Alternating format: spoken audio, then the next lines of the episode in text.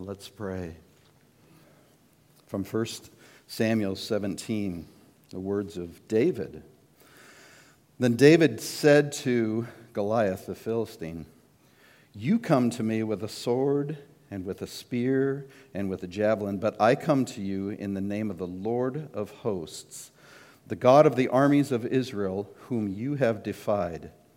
This day the Lord will deliver you into my hand, and I will strike you down and cut off your head, and I will give the dead bodies of the host of the Philistines this day to the birds of the air and to the wild beasts of the earth, that all the earth may know that there is a God in Israel and that all this assembly may know that the Lord saves not with spear and sword.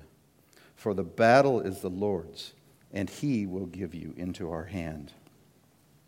Father, this day uh, we have before us your word in Ezekiel and of the nations. And I pray, Father, that as we look at this, we would uh, learn, of course, things that we haven't seen or known, but that we would remember that your primary purpose in all of this, including these chapters of Ezekiel, is that everyone would know that you are God, that it is you who rule and reign over every nation and every person in every nation. And that's true today as well, Father. Would you be glorified in the unfolding of your word in this hour? And would you bless our time? We pray in Jesus' name. Amen. All right, you may be seated. So, yes, uh, we are going to spend most of our time in Ezekiel 25 to 32, but uh, before we do that, uh, we're going to finish up Ezekiel uh, 24 because uh, we ended with me reading that text and running. And uh, several of you uh, were gracious to say, we would love to hear a little bit more about uh, the end of that chapter. And so let's, let's finish up our work here in Ezekiel 24. Um, just to, to recap, and this is Ezekiel 24, starting in verse 15. It was the final sign that God had given Ezekiel to sort of live out uh, before the people, before the exiles to, to give a, a, a sign of what was about to happen to Jerusalem. So Yahweh had told Ezekiel he was about to take away the delight of his eyes. And he was not to mourn profusely, uh, no wailing, weeping, or tears, uh, not to, and not to put on the signs of a mourner, so no dust, no ashes, no sackcloth, no uh, going around barefoot, and to not eat the casseroles from the food tidings, uh, that was going to that would come from a, a, a church setting and, and a, to the mourner like, like we would do, but to just live his normal life. And in verse 18, then we learn that uh, uh, I spoke to the people, uh, and then in the evening my wife died, and I got up the next day and, and carried on. And in verse 19, the exiles are rightly confused, and they say, Will you not tell us what these things mean for us, that you are acting thus? And uh, so in, in verses 20 to 24, Ezekiel begins to explain what's happening. And he says that Yahweh is about to take from you your delight of your eyes. That is, the temple, the holy city, uh, and her, some of her people, some of your own children who are still back in Jerusalem and the exiles were to follow uh, Ezekiel's example. Uh, and in, in, in fact, in verse 24, we see, Thus shall Ezekiel be to you a sign, according to all that he has done, you shall do. And so the question would come, rightly so, why? Why, why, not, why not mourn? Why not be sad over what has happened? Why this stifling of grief? Um, is this prescriptive for everyone? Should we, should we just suppress all grief when somebody that we love dies? Uh, of course not. It was prescriptive for the exiles by the Chebar Canal uh, because it's a command given to them, but it's, but it's, of course, not something that's universal. And we don't have a direct answer here, but we have some clues why this command was given. And we just need to read on in verses 25 to 27. So, the end of Ezekiel 24, and I think that you'll see this. As for you, Son of Man, surely on the day when I take from them their stronghold, their joy and glory, the delight of their eyes and their soul's desire, and also their sons and daughters, on that day a fugitive will come to you to report to you the news. On that day, your mouth will be opened to the fugitive, and you shall speak and be no longer mute. So you will be a sign to them, and they will know that I am the Lord. So, this is maybe even more curious. What does that have to do with anything?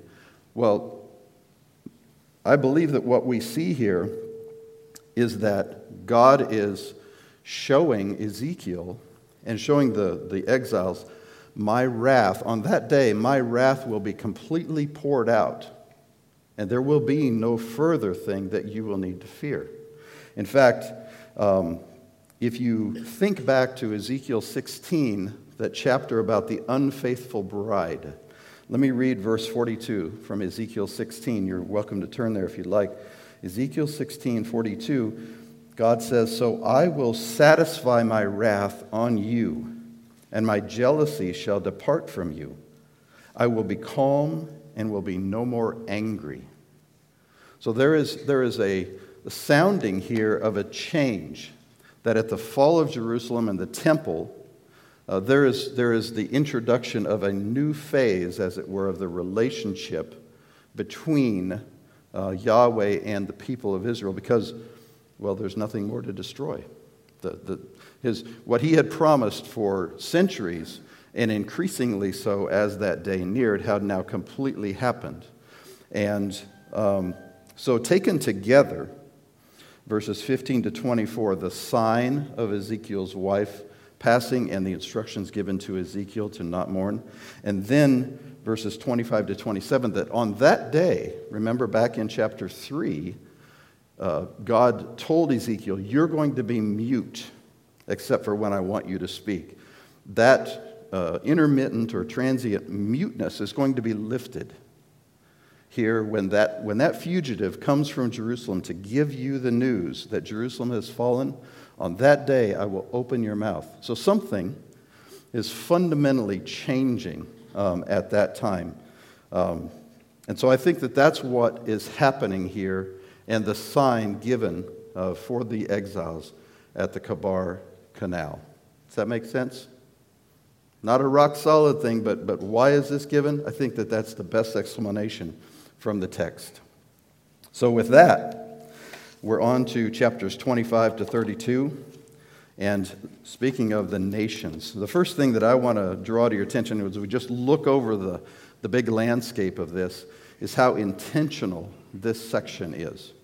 Uh, we had last week 13 chapters uh, pointed directly at the heart of Israel and Jerusalem. And here we have these eight chapters, 25 to 32, pointed at the nations around. And it's so, it's so intentional that um, you know, we don't spend a ton of time thinking about structure, but you need to see this that from chapters 25 to near the end of 28, there are 97 verses. Now, we know that verse and chapter numbers are not inspired, but there's, there's an amount of content there over six nations. There are seven little oracles there. And then from chapters 29 through 32, there are 97 verses pointed at Egypt.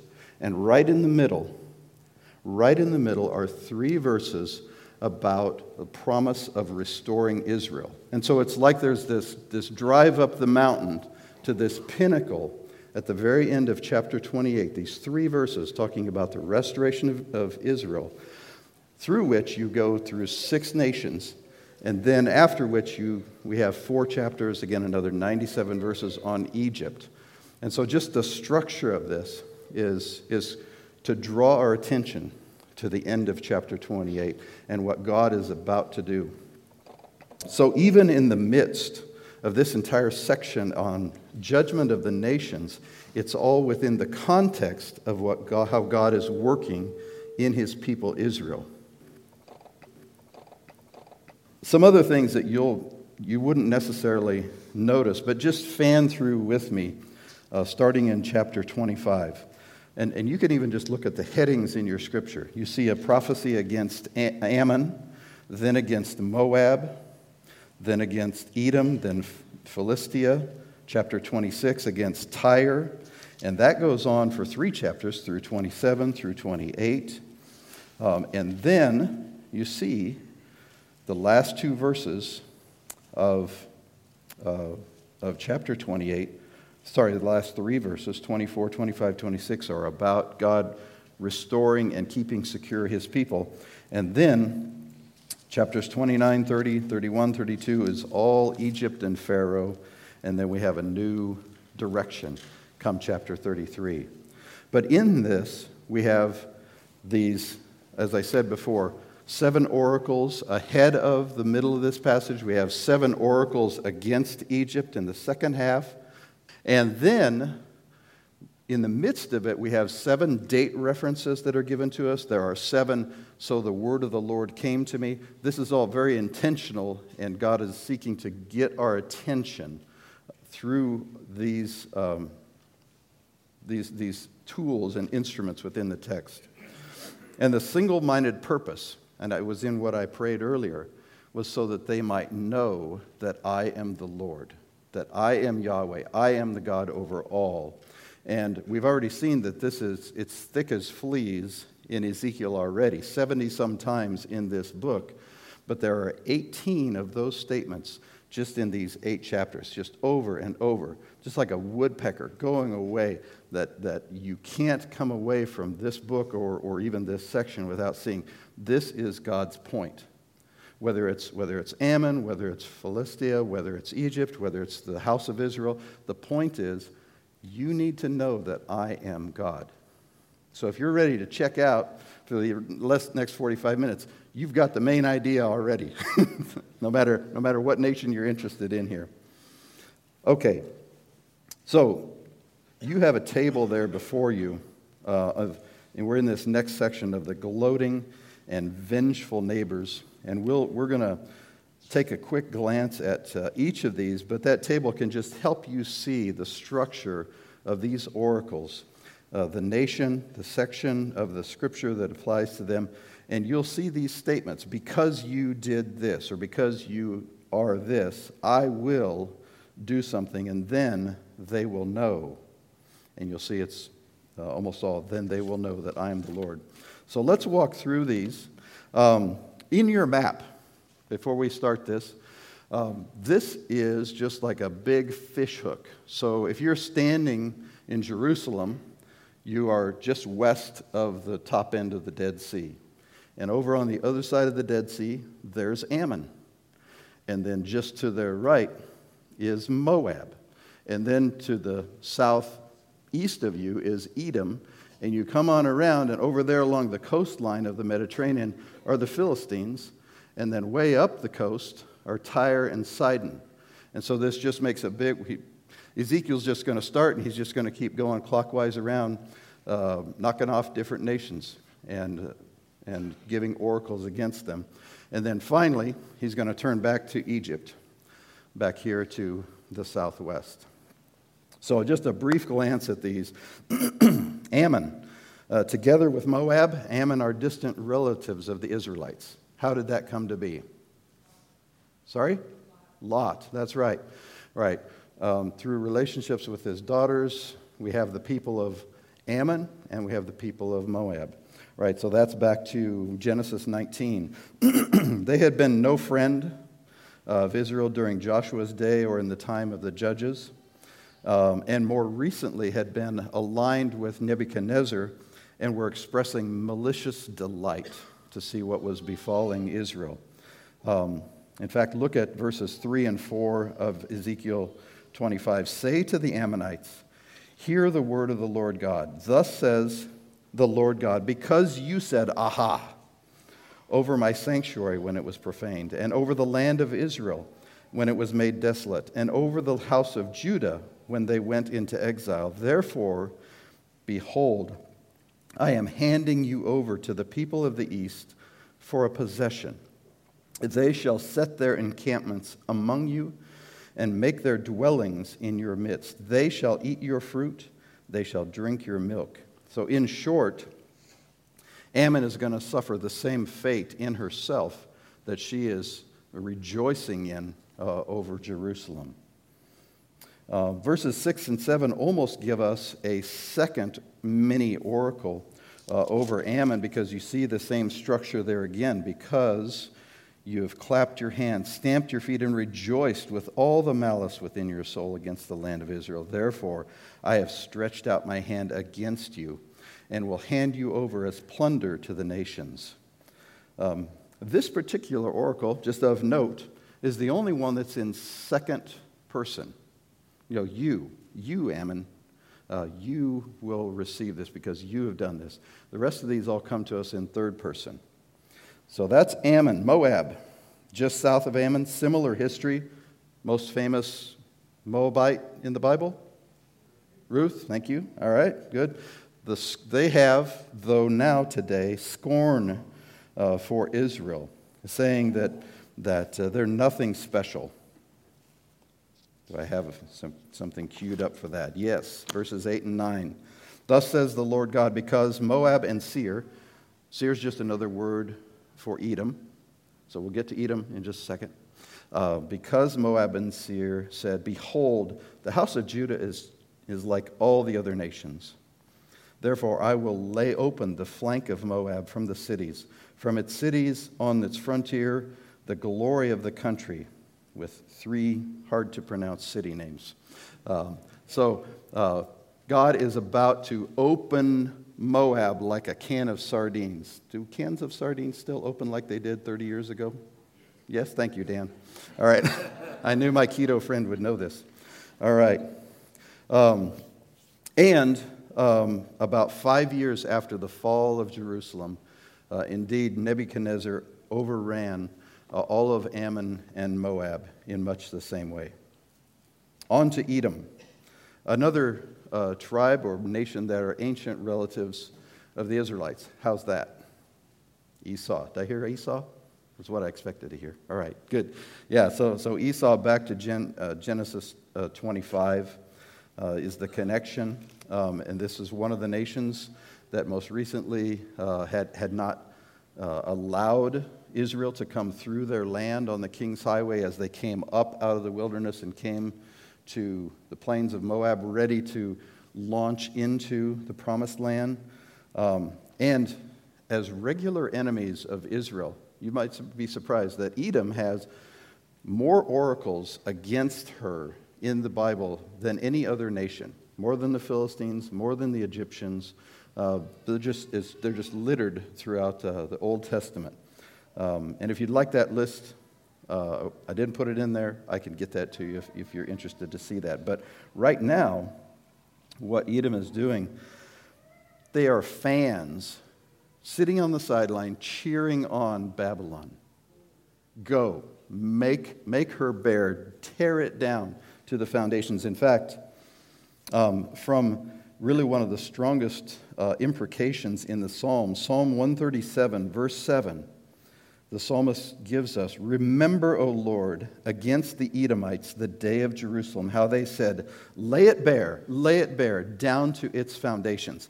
This was the attitude of the Edomites as they watched Babylon um, tear apart uh, the nation of Israel. And verse 13 gives us her own um, judgment. Therefore, thus says the Lord God I will stretch out my hand against Edom and cut off from it man and beast, and I will make it desolate from Teman even to Dedan. So that is like from head to toe, from Dan to Beersheba, right? From, from Amarillo to Brownsville, right? For the, the whole land will, will go away. They shall fall by the sword. Uh, verse 14, they shall know my vengeance. Um, and just as a side note, uh, you may come across in New Testament the word Idumean. Right? So the Edomites became known later as the Idumeans. And who do we know who's an Idumean? From the where? Where did I heard that? Herod. Are you answering all these? Yes, that's what I thought. Okay. right, Herod, Herod the Great, uh, uh, Idumean. Uh, so, um, last thing before we leave these three peoples, and if you were here for Joe Oliver's funeral a few weeks back, you heard this text from Second Chronicles 20. Let me read verses 10 to 12. You don't need to turn there, but Second Chronicles 20, jot it down, verses 10 to 12. This is Jehoshaphat praying to God. And he says, And now behold, the men of Ammon and Moab and Mount Seir, whom you would not let Israel invade when they came from the land of Egypt, and whom they avoided and did not destroy, behold, they reward us by coming to drive us out of your possession, which you have given us to inherit. O our God, will you not execute judgment on them? For we are powerless against this great horde that is coming against us. We do not know what to do, but our eyes are on you. And this, these are the same peoples from, from about 300 years before. Jehoshaphat was one of the early uh, divided kingdom uh, kings in the southern kingdom. But sort of grouping these three peoples together of Ammon, Moab, and Edom.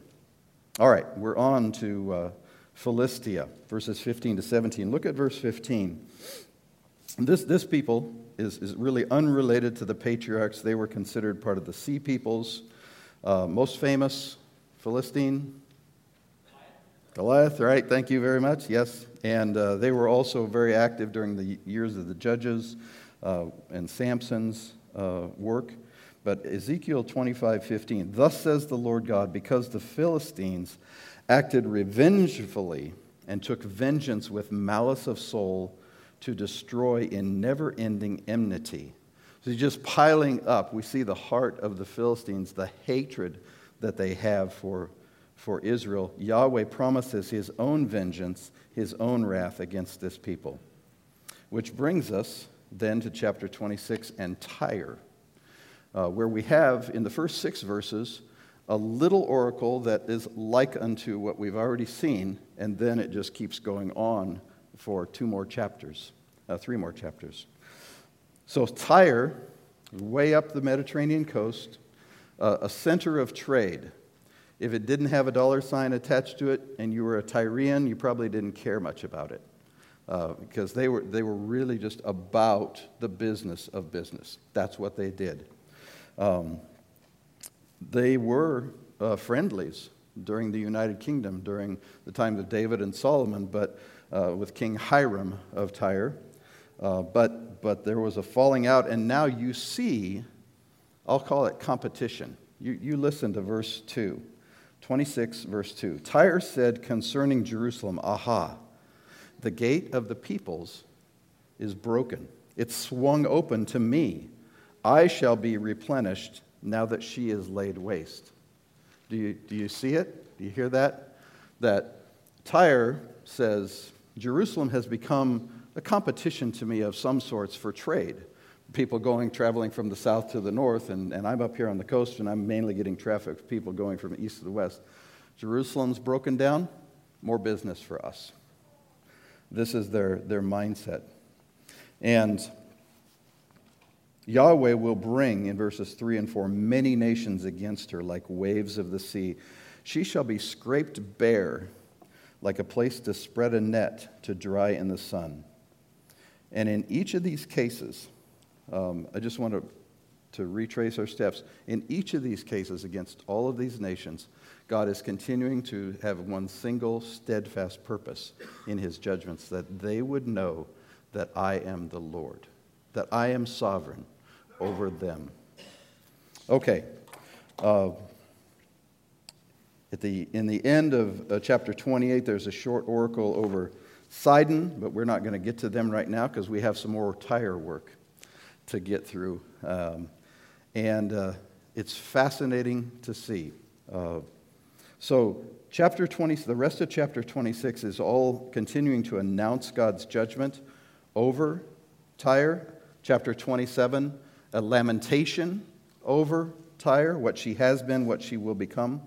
And then it gets personal in chapter 28 against the king of Tyre in the same fashion announcement of judgment, and then a lamentation over what's about to happen. But before we get to those, I just want you to, to enjoy the precision of God's prophecy over Tyre. If you don't know this story, you'll enjoy it, and, and it'll give you a greater appreciation of, of God's prophecy and how he fulfills these things with outstanding uh, accuracy. So in chapter 26, I want you to look at verse 12. They will plunder your riches, loot your merchandise. They will break down your walls, destroy your pleasant houses. Your stones and timber and soil they will cast into the midst of the waters. Well, now, the first part of that, if you're thinking about war, that all makes sense. You're going to plunder goods, you're going to knock down door, you know, doors and houses. That makes perfect sense. Why in the world, in a war, would you take the time to take the whole city and go throw it into the water? Yeah, that just sounds like a waste of energy. So, there's a reason. John's chuckling because he knows exactly what this reason is. So here's the story Nebuchadnezzar did come and besiege Tyre um, not long after Jerusalem fell. Took him forever in terms of uh, siege hours or siege years 10, 12 years, and, and did defeat um, one of the cities of Tyre because there are two. There is coastal Tyre, which was along the coastline, along the mainland, as it were. And then there was insular or island Tyre, about a third of a mile off uh, into the Mediterranean. That's about the distance from here to uh, Interstate 30 from here, just to give you an idea of these two. It's part of why it took him so long. Uh, if you're the king of Babylon, you don't have a navy. Okay? So you come against coastal Tyre, and you can't stop the inflow of, of new soldiers and materials coming off of the coast or from the island to replenish the city. So it took him quite a while. And uh, so he left. They had defeated Tyre, old Tyre, the coastal Tyre. Fast forward 250 years, and Alexander the Great shows up. And at that time, there is no old Tyre anymore, it's just rubble. He comes down the coast. He's defeating city after city. He gets down there. Um, if you're Alexander the Great, you don't have a navy either. And, and out there, a third of the mile, uh, out in the Mediterranean, are the Tyrians, you know, going, you can't get us. He sends out some ambassadors. They try to sort something out. They kill his diplomats, throw them off of the wall uh, from the, the new Tyre into the water. And uh, that that sort of uh, broke down communications between the armies. It's a bad, bad uh, diplomatic move. And guess what Alexander's army did? They took the city, Old Tyre city, and scraped it bare and dumped it into the Mediterranean, and dumped it into the Mediterranean, and dumped it and dumped it, and made a causeway all the way out, a third of a mile, to New Tyre and they rolled out siege engines and catapults and just started tearing the city apart and eventually conquered New Tyre and laid it bare. You've got a little map there. The coastline of Tyre didn't used to look like that. Used to just, that would, used to be, that thing on the left side used to be an island. Used to be insular Tyre. Now it's peninsular Tyre uh, because Alexander the Great built this. And, and so, if you're reading Ezekiel 26, why in the world would an army drag a city's contents and rubble and throw it into the, the sea? That's exactly why. Took 250 years for that to be fulfilled, but it was fulfilled with amazing accuracy. Okay. All right. So let's move on in, in 26. Verses 15 to, to 21 talks about the impact of Tyre's fall. Verses 17 and 18. I'm in, I'm in Ezekiel 26. And they, that is, the princes of the sea, will raise a lamentation over you and say to you, How you have perished, you who were inhabited from the seas, O city renowned, who was mighty on the sea. She and her inhabitants imposed their terror on all her inhabitants. Now the coastlands tremble on the day of your fall, and the coastlands that are on the sea are dismayed at your passing. There's a description that it's like a death when this city falls. Chapter 27, we go on, and um, the city of Tyre is described as this exquisite sailing vessel. Let me start in, in uh, 27 and see, you'll see this. The word of the Lord came to me. Now, you, son of man, raise a lamentation over Tyre and say to Tyre, who dwells at the entrances to the sea, merchants of the peoples to many coastlands, thus says the Lord God. O Tyre, you have said, I am perfect in beauty. Your borders are in the hearts of the sea. Your builders made perfect your beauty. They made all your planks of fir trees from Senir. They took a cedar from Lebanon to make a mast for you.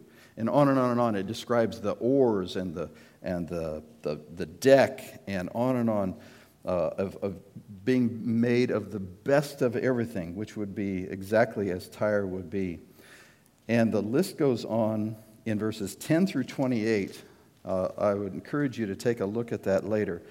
Of all the places where people had traded things with Tyre, uh, it's just a huge list of, of uh, cities and nations and items precious metals, ivory, ebony, gems, horses, honey, oil, balm, wine, wool, iron, perfume, spices, garments, carpet, and it goes on and on and on. And then finally, in verses 25 to 36, we find out what will happen to this great sailing vessel with all of this international commerce aboard her. So, verse 25, the second half of it. So you were filled and heavily laden in the heart of the seas. Your rowers have brought you out into the high seas, and the east wind has wrecked you into the, into the heart of the sea. The east wind is the army from the east, the army of Babylon um, Nebuchadnezzar will have come and wrecked her.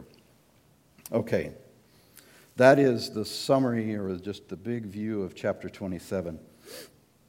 Chapter 28 now points personally at the uh, prince or king of Tyre. He's referred to as the prince in verse 1, uh, the king in verse 12, but we think that this is the same person. Verses 1 and 2 of, of chapter 28 the word of the Lord came to me Son of man, say to the prince of Tyre, Thus says the Lord God, because your heart is proud, and you have said, I am a God. I sit in the seat of the gods, in the heart of the seas. Yet you are but a man and no God, though you make your heart like the heart of a God. So we see immediately the, the situation that the king of Tyre uh, is in. He is a proud, uh, arrogant man. He's blaspheming as though he were God. Uh, Yahweh becomes sarcastic with him in verses 3 to 5. You are indeed wiser than Daniel. No secret is hidden from you. By your wisdom and your understanding, you have made wealth for yourself and have gathered gold and silver into your treasuries. So God is mocking um, the self declared wisdom and strength of the king of Tyre. Verse 6 Therefore, thus says the Lord God, because you make your heart like the heart of a God, therefore I will bring foreigners upon you, the most ruthless of the nations. They shall draw their swords against the beauty of your wisdom and defile your splendor. And so the, the call is now that many nations will destroy this, this city of Tyre. In verses 11 to 19, the lamentation is taken up again uh, against the king of Tyre. Let me read verses 11 and 12. Moreover, the word of the Lord came to me Son of man, raise a lamentation over the king of Tyre and say to him, Thus says the Lord God. You were the signet of perfection, full of wisdom and perfect in beauty. We'll pause there. Um, and before we go further, I just want to point out that this is a text that gets strange to us as we think about it describing a man. Uh, what you'll hear here is strange to us if it's just describing a man. Uh, you will see something similar. Make a note, Isaiah 14.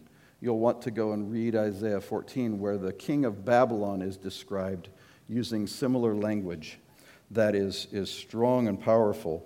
Um, and one note here in, sorry, we need, to, we need to move on to verse 13, then I'll get to my note. So let's, let's go on. Verse 13 You were in Eden, the garden of God. Every precious stone was your covering. On and on and on, all these precious stones. And crafted in gold were your settings and your engraving. On the day that you were created, they were prepared.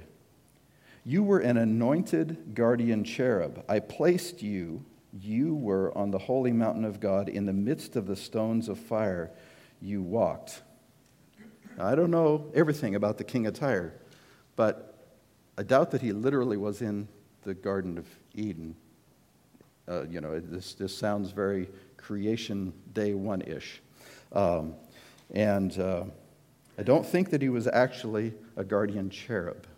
I don't think, I think he was a real man, real king of Tyre, a real man.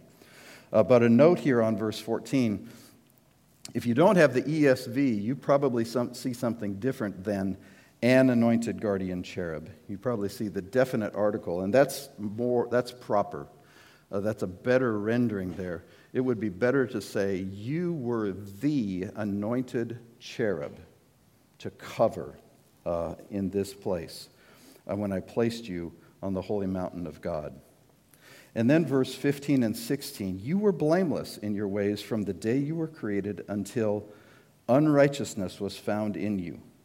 In the abundance of your trade, you were filled with violence in your midst, and you sinned. So I cast you as a profane thing from the mountain of God. I destroyed you, O guardian cherub, from the midst of the stones of fire. So, how do we understand this, this supernatural language?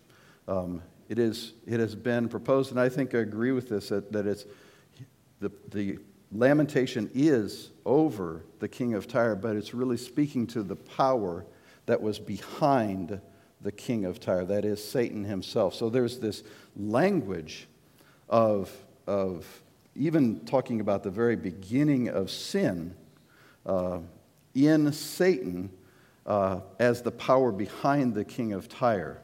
But, it, but it's extraordinary language that we see here that's, that's it's certainly not uh, normal. Okay. Takeaways here from, from this section of uh, chapter 28. Uh, we, we always want to tread carefully and remember what we see contextually. Uh, God is using Ezekiel to prophesy against these nations that surround Israel and Judah, reminding them all that He is Lord, sovereign over us all. He, but He's also showing us, perhaps, uh, the, the universal origin, origin of sin. Um, is that his primary purpose? No, that's not his primary purpose uh, here. But is it, is it also something where the curtain is sort of pulled back and we see that behind a wicked nation are the, the powers and principalities of the, of the air, of the spirit of the, the age? Okay. All right, let's get to the end of this chapter uh, 28, again, we have a prophecy against Sidon. Uh, doesn't really match the, the rest of these, but you might remember this is the first section that I read when we started verse one, or week one. And the reason is because what we see in verses 20 to 23 are God's purposes against Sidon, and then verses 24 to 26, his purposes in Israel. So let me read that, that whole section. And I just want you to to think about what is God trying to communicate? What's his main purpose? Uh, you'll see it over and over here. Verse 20 The word of the Lord came to me, Son of man, set your face towards Sidon and prophesy against her.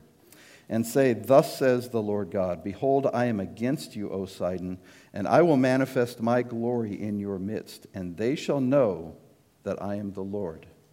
When I execute judgments in her and manifest my holiness in her, for I will send pestilence into her and blood into her streets, and the slain shall fall in her midst by the sword that is against her on every side. Then they will know that I am the Lord. So, twice just in those three verses, they will know that I am the Lord. Now, verse 24. And for the house of Israel, there shall be no more a briar to prick or a thorn to hurt them among all their neighbors who have treated them with contempt. Then they will know that I am the Lord God. Thus says the Lord God When I gather the house of Israel from the peoples among whom they are scattered, and manifest my holiness in them in the sight of the nations, then they shall dwell in their land that I gave to my servant Jacob. And they shall dwell securely in it, and they shall build houses and plant vineyards. They shall dwell securely when I execute judgments upon all their neighbors who have treated them with contempt. Then they will know that I am the Lord their God. So the, the, the point remains here that God, in judgments executed, in disease and in sword against Sidon, uh, in the removal of all enemies, and in the return of God's people to their land and in their prosperity and in their security, God has the same purpose in every step along the way, and that is that the people would know that He is the Lord. And His purpose remains the same for you and for me today. Whether you're in weal or woe, uh, whether you are sick or feel great, uh, whether you're prosperous or in po- poverty, uh, the Lord's purpose in your life remains the very same that you would know that He is the Lord. Okay. We have just a few moments here to get through the second half of this and talk about Egypt, but it's going to be brief. There are, as I said before, there are seven um, oracles here. Um, why so much? Why four chapters about Egypt? Well, Egypt was foundational in the preservation of Israel, right? Joseph was there, brought the people of Israel, preserved the line of the Messiah. They were also foundational in terms of the rescue of that people as Moses led them back out. And they were enemies um, throughout. So we have a lot. Uh, so, yeah, we will, uh, we will touch and go uh, through these seven. The first one is chapter 29, really the first half of the chapter, two thirds of it, verses 1 to 16. Uh, these all take place about the same time as Jerusalem is being destroyed. Um, so the, the call in verses 1, and two, 1 to 2, it's against Pharaoh. Verse 3, uh, it is a judgment against his pride. Uh, the end of verse 3 Behold, I'm against you, Pharaoh, king of Egypt, the great dragon that lies in the midst of his streams, that says, My Nile is my own. I made it for myself. And so the call is against the pride of him. And you'll see that God is going to hook that great dragon from the river and drag him out and throw him out into the wilderness. You'll see that in verse 5.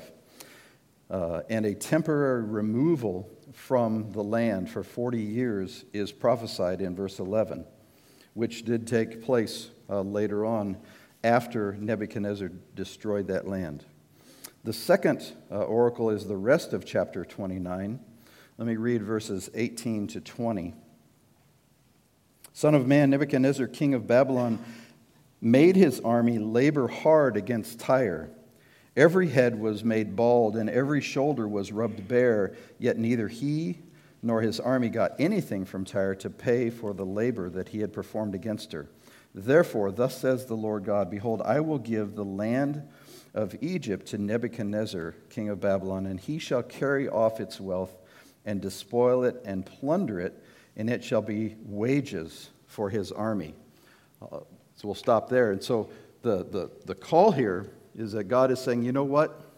My instrument against Jerusalem and against Tyre and against uh, Ammon and Moab and Edom. He worked so hard at Tyre and got so little reward. I'm going to reward uh, the king of Babylon by giving him Egypt because he's my instrument. Even though he's a wicked king, guess what, Pharaoh? Uh, you will be the spoils for the king of Babylon, that they may know that I am the Lord. Chapter 30, verses 1 to 19, is the next um, oracle speaking of the day of Yahweh. In verse 3, for the day is near, the day of the Lord, the day of Yahweh is near. It will be a day of clouds, a time of doom for the nations. So, a, uh, Egypt is going to fall. Uh, her mercenaries are going to fall, verse 5. Her allies are going to fall, verse 6. She'll be destroyed from head to toe. You see in uh, verses 13 to 18 a list of different cities throughout Egypt. And again, it's one of these head to toe, from north to south. I'm going to destroy this entire land, the entire region. And the purpose, verse 19, thus I will execute judgments on Egypt, then they will know that I am the Lord.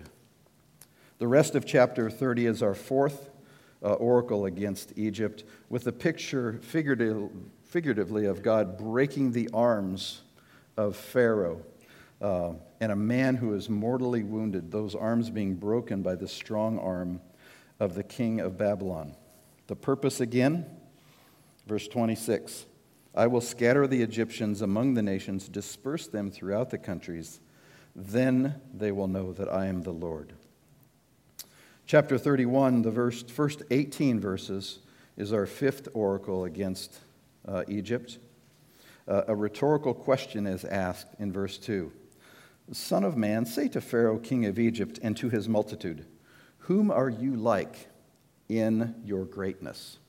And the picture is given of this great uh, cedar of Lebanon in verse, in verse 3. This huge tree that, that, that was a home for the birds and shade for all the animals, and, it was, and everyone adored this tree. Um, yet in its pride, in verse 10, it was cast down because of its pride. And the, the answer to the rhetorical question is given in verse 18. Back to Egypt. Whom are you thus like in glory and in greatness among the trees of Eden? You shall be brought down with the trees of Eden to the world below. You shall lie among the uncircumcised with those who are slain by the sword. And here's the answer to the question this is Pharaoh and all his multitudes, declares the Lord God. The sixth oracle against Egypt is the first half of chapter 32, speaking of uh, Pharaoh as this great dragon who is caught, uh, tossed out, pulled out of his river, again, verses 3 and 4, and cast on the ground to become a carcass for birds and beasts to feast on. And his purpose in all of this, God's purpose, Verse 15 When I make the land of Egypt desolate, and when the land is desolate of all that fills it, when I strike down all who dwell in it, then they will know that I am the Lord. And finally, the second half of Ezekiel 32 is the seventh uh, oracle against uh, Egypt, which describes her descent figuratively into Sheol as a, as a person dying, so this nation will descend into Sheol as she is destroyed. There are, and she'll be in good company, as it were. Look at verses uh, 24 and 25 as an example. As the, the description is, you're going to go to this place, to go to Sheol, the place of the dead. Elam, verse 24, Elam is there. That's uh, southern Iran today. Uh, Elam is there and all her multitude around her grave, all of them slain, fallen by the sword, who went down uncircumcised into the world below, who spread their terror in the land of the living. And they bear their shame with those who go down to the pit. They have made her a bed among the slain with all her multitude, her graves all around it, all of them uncircumcised, slain by the sword, for terror of them was spread in the land of the living and they bear their shame with those who go down to the pit. They are placed among the slain. And so you see this is repeated through this section. The same sort of thing, verses 22 and 23. Assyria is there. Verses 24 and 25. Elam is there. Verses 26 through 28. Meshech Tubal, new names. These are, these are up in Asia Minor. We'll come back to Meshech and Tubal later. Um, not today but in, a, in a, another week. Edom is there, verse 29. The princes of the north and the Sidonians, verse 30, are there. And so the, that God is just checking off one by one. All of these wicked nations will go down to Sheol, to the place of the dead, that they may know that I am the Lord. So, some takeaways from, from this section is that Yahweh couldn't be more clear uh, to Pharaoh to say, Pharaoh, I am God and you are not. Hiram, king of Tyre, I am God and you are not. Um, and more emphatically, Yahweh is saying to us that he is not only king, but he is king of the kings. By the way, Mr. King, I'm your king. I'm the king of kings, I'm the Lord of lords. Um, whether it's Tyre, Ammon, Egypt, Moab, it matters not. Uh, and all of this within the context of God preparing to restore, to rescue his people, and to bring them out of these nations. And the same thing would be true of us that they, or that we, would know that he is the Lord.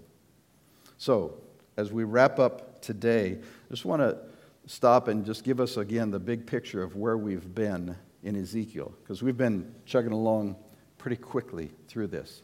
In our first week, we had chapters 1 to 3, which was Ezekiel's call and commission.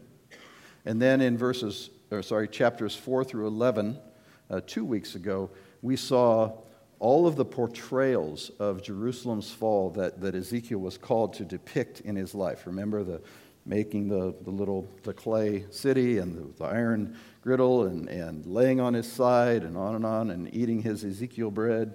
Uh, and, and he had the first vision of the temple. And chapters 12 through 24 last week were the oracles against Israel. And today we have these oracles against the nations. And yet, in E4M, we have said that the theme of Ezekiel is restoration. I heard that. yeah.